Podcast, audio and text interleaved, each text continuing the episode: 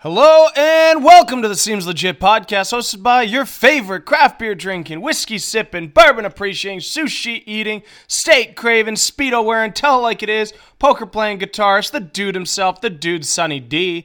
Want to thank you all so much for tuning into this episode of the Seems Legit podcast, and I want to thank you for the continued and growing support here on the Seems Legit podcast. Uh, if you aren't already doing so, please follow me on both Twitter and Instagram at the dude Sunny D.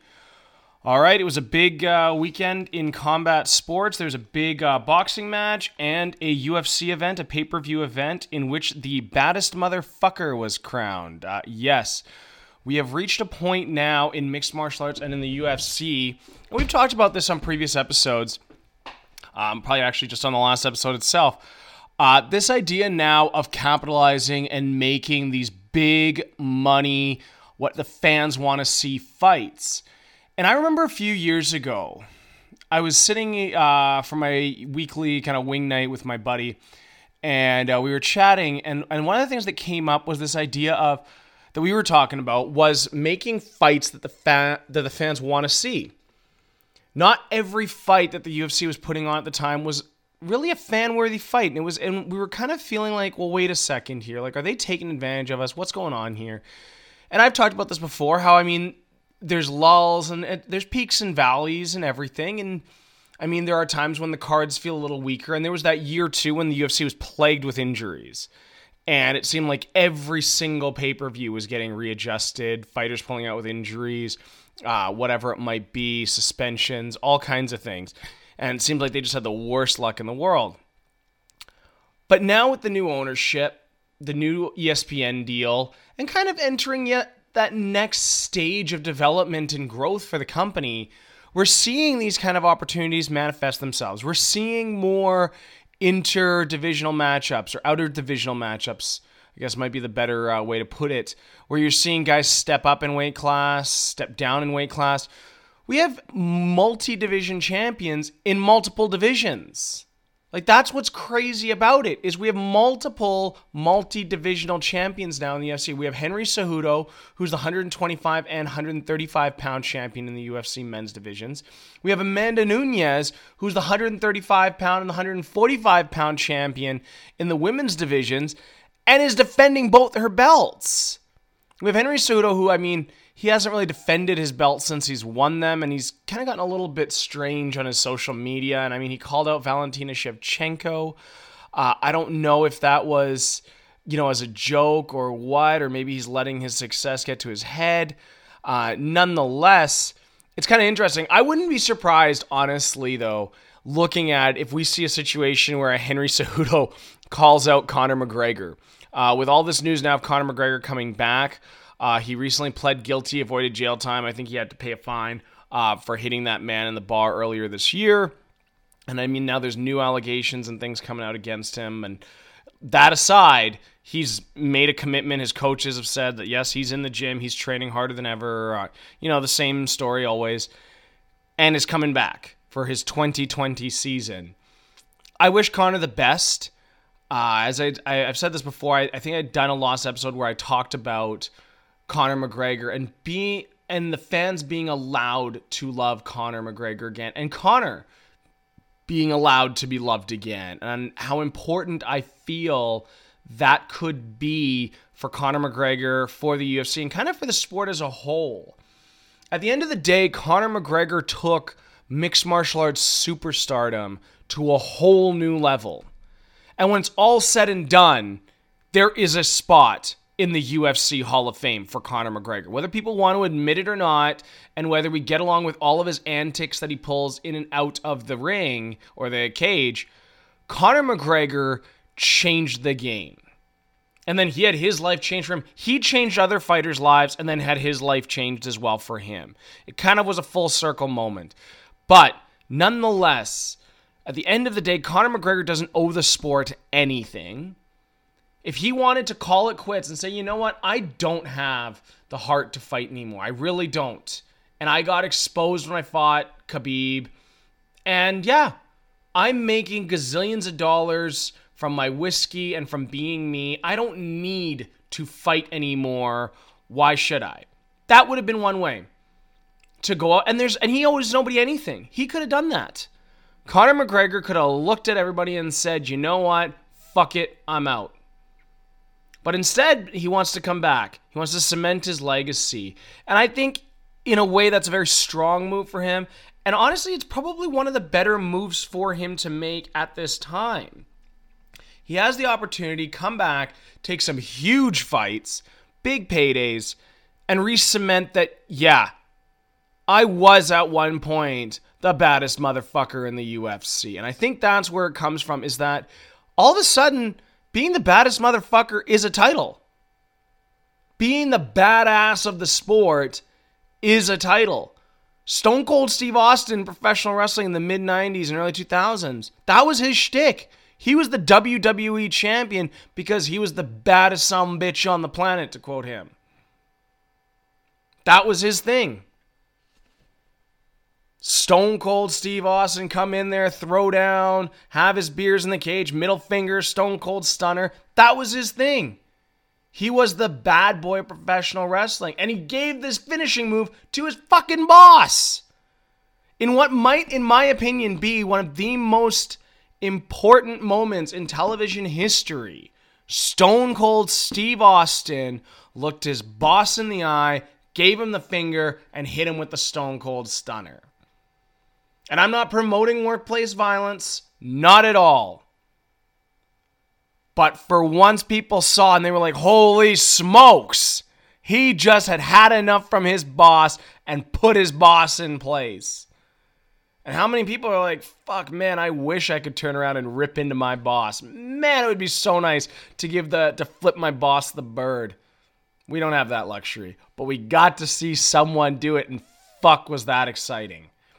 Anyway, we have a baddest motherfucker in the UFC now. It's official belt, and I mean they made it very ceremonial. It's becoming more theatrical, which I'm I'm cool with. Why not make it a spectacle? If I'm paying $65 to watch the broadcast, yeah, I want some fucking production value. You better believe I want some fucking production value. So, I mean, all of this being said, they're doing a great job. The product is getting better. It's, you know, they're trying their best to give the fans what they want. And I mean, as you go through these growing pains, right? A part of any business is the growing pains. There is always a bit of trial and error. There's a bit of do this, do that, take away here, take away there. All of these things in order to create a successful business model and give the fans what they want as well. You know, people forget these things that, you know, you don't just all of a sudden, oh, hey, I have all the magical answers. No, every company's gone through that, has gone through those growing pains. We look back at computers, we look at Microsoft. There was versions of Windows that were absolutely horrible. You know, early versions of Office where they had that weird fucking um, paperclip thing. And that would always freeze up your goddamn computer. Pardon me. You know, like what the fuck was up with that?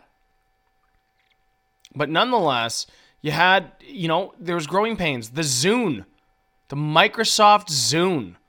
There were people in meetings, educated, intelligent people that said, this is the future of portable music. This device right here. I mean, I'm sure there's also people in those meetings that are like, I don't think so. I think we've missed it here. But I mean, you never know. But nonetheless, all businesses go through that. And then you fine tune things. You find, you know, the things you like about it. It's no different than even in poker. When you look at poker tournaments and poker tournament schedules, you know, there's fine tuning along the ways. I've seen now in this in this one ant posting ante, I've played different structures. I've played the big blind ante. I've played the small blind ante. I've played the button ante. I've played with a big blind posts the small blind as an ante. So if it's 100, 200, the big blind posts it's $200 big blind and a $100 ante. I've seen where the button, I've played. I have legitimately sat down and played tournaments, no limit hold'em, with button ante. So it goes big blind 200, small blind 100, buttons 200. Like that's pretty nuts. So I mean, when you think about these things, yeah, It's pretty crazy. It gets a little crazy. And yeah, you you experiment, you fine tune. Now, I mean, you look at all the WSOP structures from this past summer. Any event where there was the ante, it was the big blind ante. And the big blind ante has become the universally kind of accepted form of anteing up in No Limit Hold'em, and I'm okay with that. But there was some growing pains along the way. You know, the Poker TDA, the Tournament Directors Association, for whatever, however you feel about it, I mean, they get together every year, and yeah, I mean, so like, oh, well, it's been the same rules last week. No, every year they're like, okay, we need to adjust this, we need to adjust that based on what we're seeing in tournaments, based on what the feedback we're getting from players. So there's a give and take. And I mean, and the UFC's at that stage now where they're like, hey, they're realizing, wait a second, part of our business model is this idea of giving the fans a little bit more of what they might want to see. What is willing to make a fan pay $65 on pay per view or a couple hundred bucks to see the event live? And it's things like this baddest motherfucker title. And yeah, so they made it a little theatrical. They had The Rock at the weigh ins with the belts. They had Dana White unveil the belt a couple of days earlier, and I think he said it was the most expensive UFC belt they had ever had commissioned. Saying it cost over 50 grand to make the belt, which is pretty cool.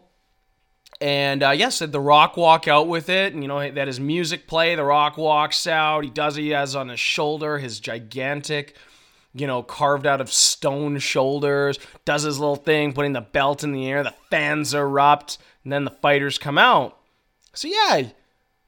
So, the fight was between Nate Diaz and Jorge Masvidal. And I've long said these are two tough, strong competitors, and they bring the fight. They show up to fight. These aren't guys that are going to sit there and out athletic you or any of that. They show up to fucking throw down and fight. So, in a way, when you think about who is the baddest motherfucker in the UFC, these are guys that should be competing for that belt. I mean, Nate Diaz has fought in two weight classes in the UFC and had, you know, he's had title shots. He did fight Ben Henderson for the title, and I mean, he didn't look too good in that title uh, shot, but nonetheless, he fought for a title. You know, Jorge Masvidal, as they called him, the um, split decision loss king, came back and was like, fuck these split decisions. I'm just going to start knocking people the hell out. They're not knocking me out. I'm going to knock them the fuck out. What does he do? He goes in there and starts knocking people out. But nonetheless, you had a fight, and I mean, it was a good fight. These two showed up, they stood in the middle, and just pounded on each other. And I mean, we can talk about the ending as much as we want and how controversial it was and how it was just such a lackluster ending. I'm going to give a little different take on it, a little more food for thought. The fight was stopped due to a doctor stoppage. Nate Diaz wanted to keep fighting. His eye, he had two cuts, one on the bottom of his eye, one on the top of his eye that were badly split open. Only would have gotten worse. Doctor comes in and says, "You know what? Enough is enough. This is done." These are two guys that show up to fight. Nate had taken a ton of punishment. There were times in that fight where I was like, "Oh my god, it's over." He kept back, he'd get position. I mean, Masvidal took it to him. Wouldn't we kind of expect a fight between the two baddest motherfuckers to literally have to be stopped? Wouldn't we kind of look at it as wait a second, these two guys aren't going to stop on their own right.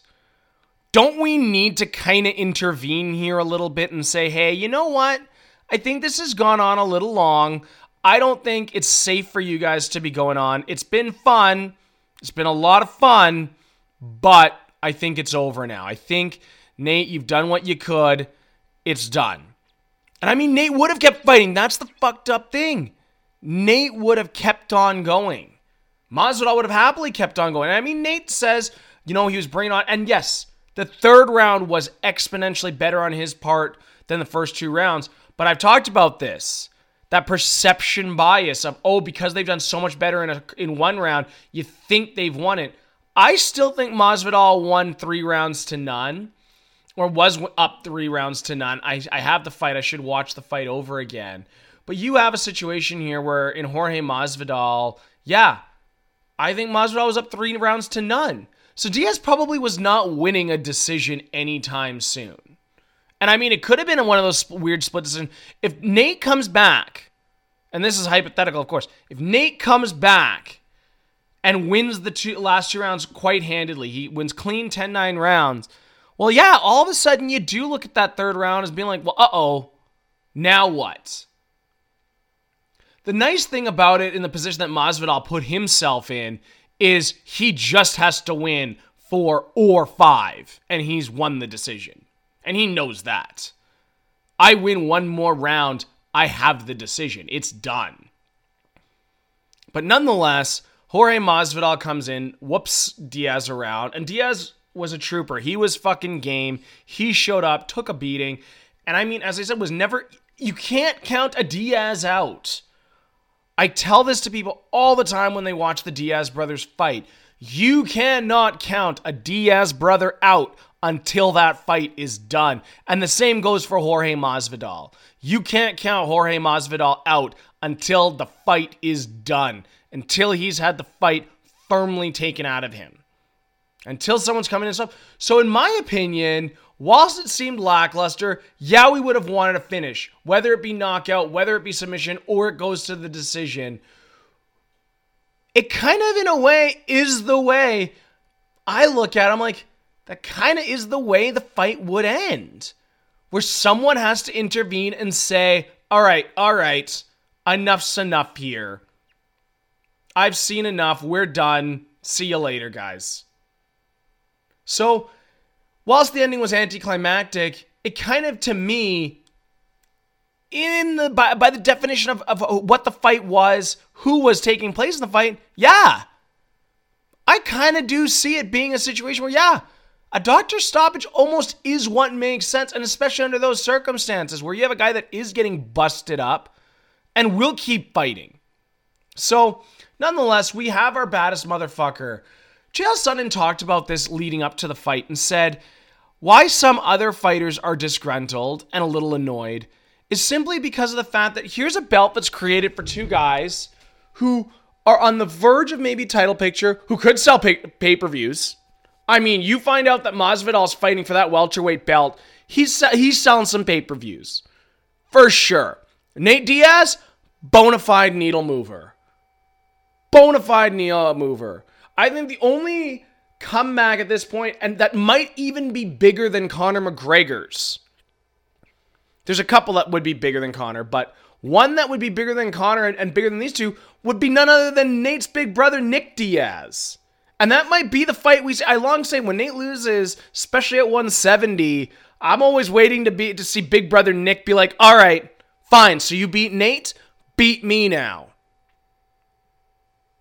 You know, and these are pretty nice guys. You know, outside of fighting, they're just, you know, they just want to hang out, have a good time, relax, chill. That's it. They're not looking for trouble. But, I mean, I could, if Nick Diaz came back, that could be another BMF title fight. A belt back on the line. Jorge Masvidal versus Nick Diaz. And that would be a fucking huge fight. So, I mean, this this past weekend's event, and whilst it was it was a kind of a weird title fight, and I mean why? Oh yes, yeah, so sorry, I was talking about why other fighters are just is because it's it's a manufactured belt that may or may not ever get defended. How do you quantify yourself as a title contender for the baddest motherfucker belt? Right? Some guys are automatically out. Like, no, sorry, you ain't got it. Other guys, like, yeah, you'd be in it. You might not have a winning record, but fuck, you show up to fight. So it's a weird kind of situation. I mean, and for it to have been the most expensive belt they've ever made, I can imagine some guys in that roster being like, oh, fuck this. One guy that comes to mind is Colby Covington. But Colby's got his fight coming up with Kamaru Usman for the uh, undisputed uh, welterweight title. And that could be something as well, where you see the winner of Usman versus Covington fighting uh, Masvidal. But I think if you want to see that BMF belt fought, um, defended again, there's two big, huge money fights there that come out of this. One, Nick Diaz. If Nick Diaz were to come out of retirement and say, all right, fuck this, I'm the baddest motherfucker, I think you all of a sudden, yeah, you've got yourself, you've got a BMF title fight, and you've got yourself a big money fight. like headlining the summer card or co-headlining the summer card fight. And actually, I think it might be the headliner because even in a co-headlining spot, that might be where you would possibly see a Jon Jones versus Israel Adesanya. I don't know. I mean, whilst I'm excited for Jones versus Adesanya, I am that much more excited for the shot and possibility of Nick Diaz versus Jorge Masvidal. So, I don't know.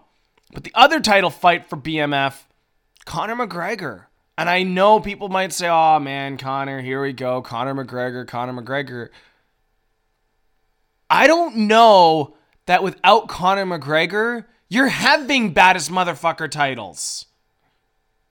I don't know that the UFC is making belts to give to the likes of Jorge Masvidal and Nate Diaz.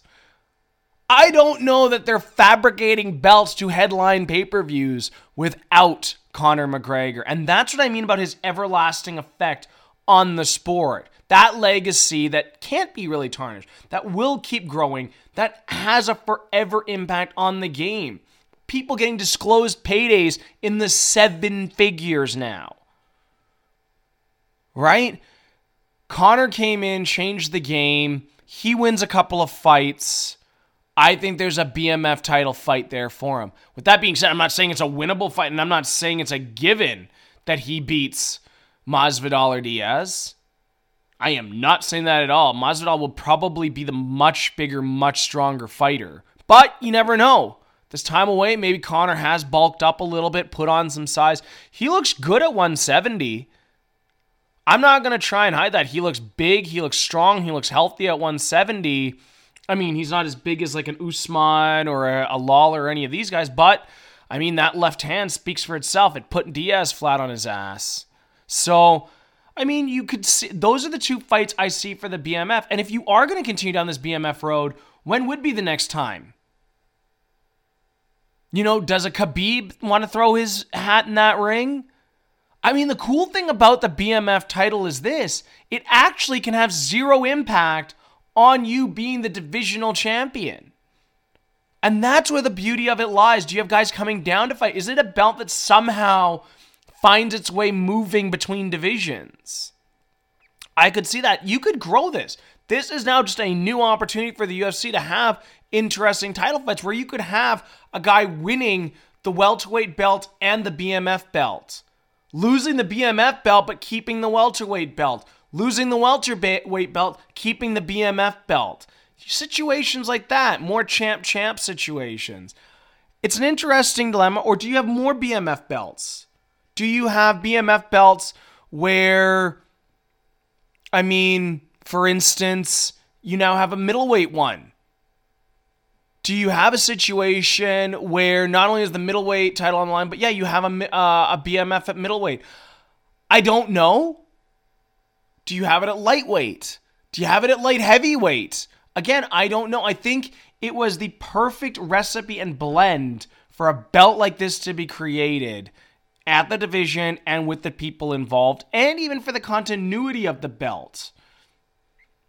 You know, that's where guys like a Robbie Lawler all of a sudden find themselves back in a mix for some kind of belt. So it's an interesting thing, and I think while some people might look at it and be like, oh man, are they getting cheesy? I think it's great.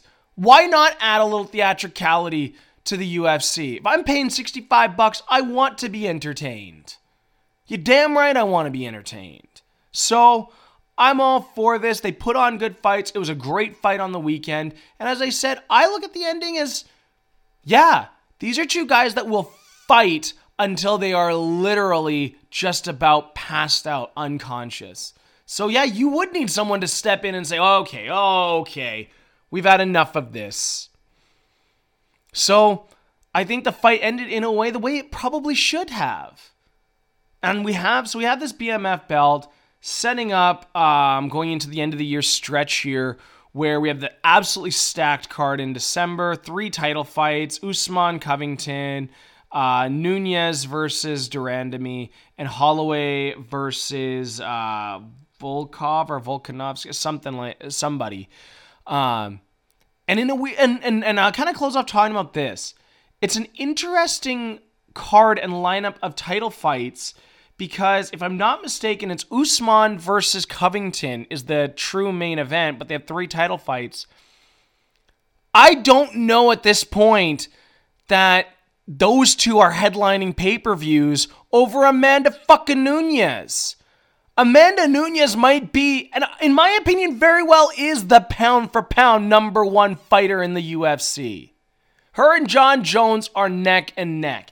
And if it wasn't for Jon Jones' ability to just absolutely fuck anybody up, but I mean, so does fucking Amanda Nunes. Nobody wanted to fight Cris Cyborg. de Randamie gave up her belt to not fight Cris Cyborg. And yeah, she said the steroid thing and long-standing hand injuries and this and that. Long story short, she didn't fight Cyborg. Nobody was lining up saying, oh, hey, feed me Cris Cyborg. I want to fight Cris Cyborg. Amanda Nunes not only wanted the fight, but going into the fight, she said, I'm going to beat her. And truly believed, I'm going to beat Cris Cyborg. And those two women stood in there, exchanged blows. And yeah, the first advantage in the fight actually was Cris Cyborg. You watch that fight over again, Cyborg is the one to put Nunes in danger first. And then Amanda Nunes gets that look on her face, comes back, and boom! Right hand, left hand, right hand, and Cyborg is down, and we've got a female champ champ.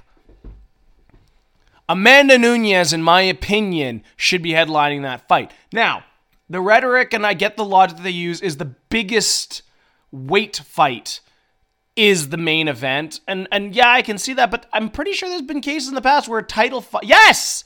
Yes, there has. Conor McGregor, Nate Diaz won. There was a title fight in the co-main event just so that Conor versus Nate could be a five-round fight if need be.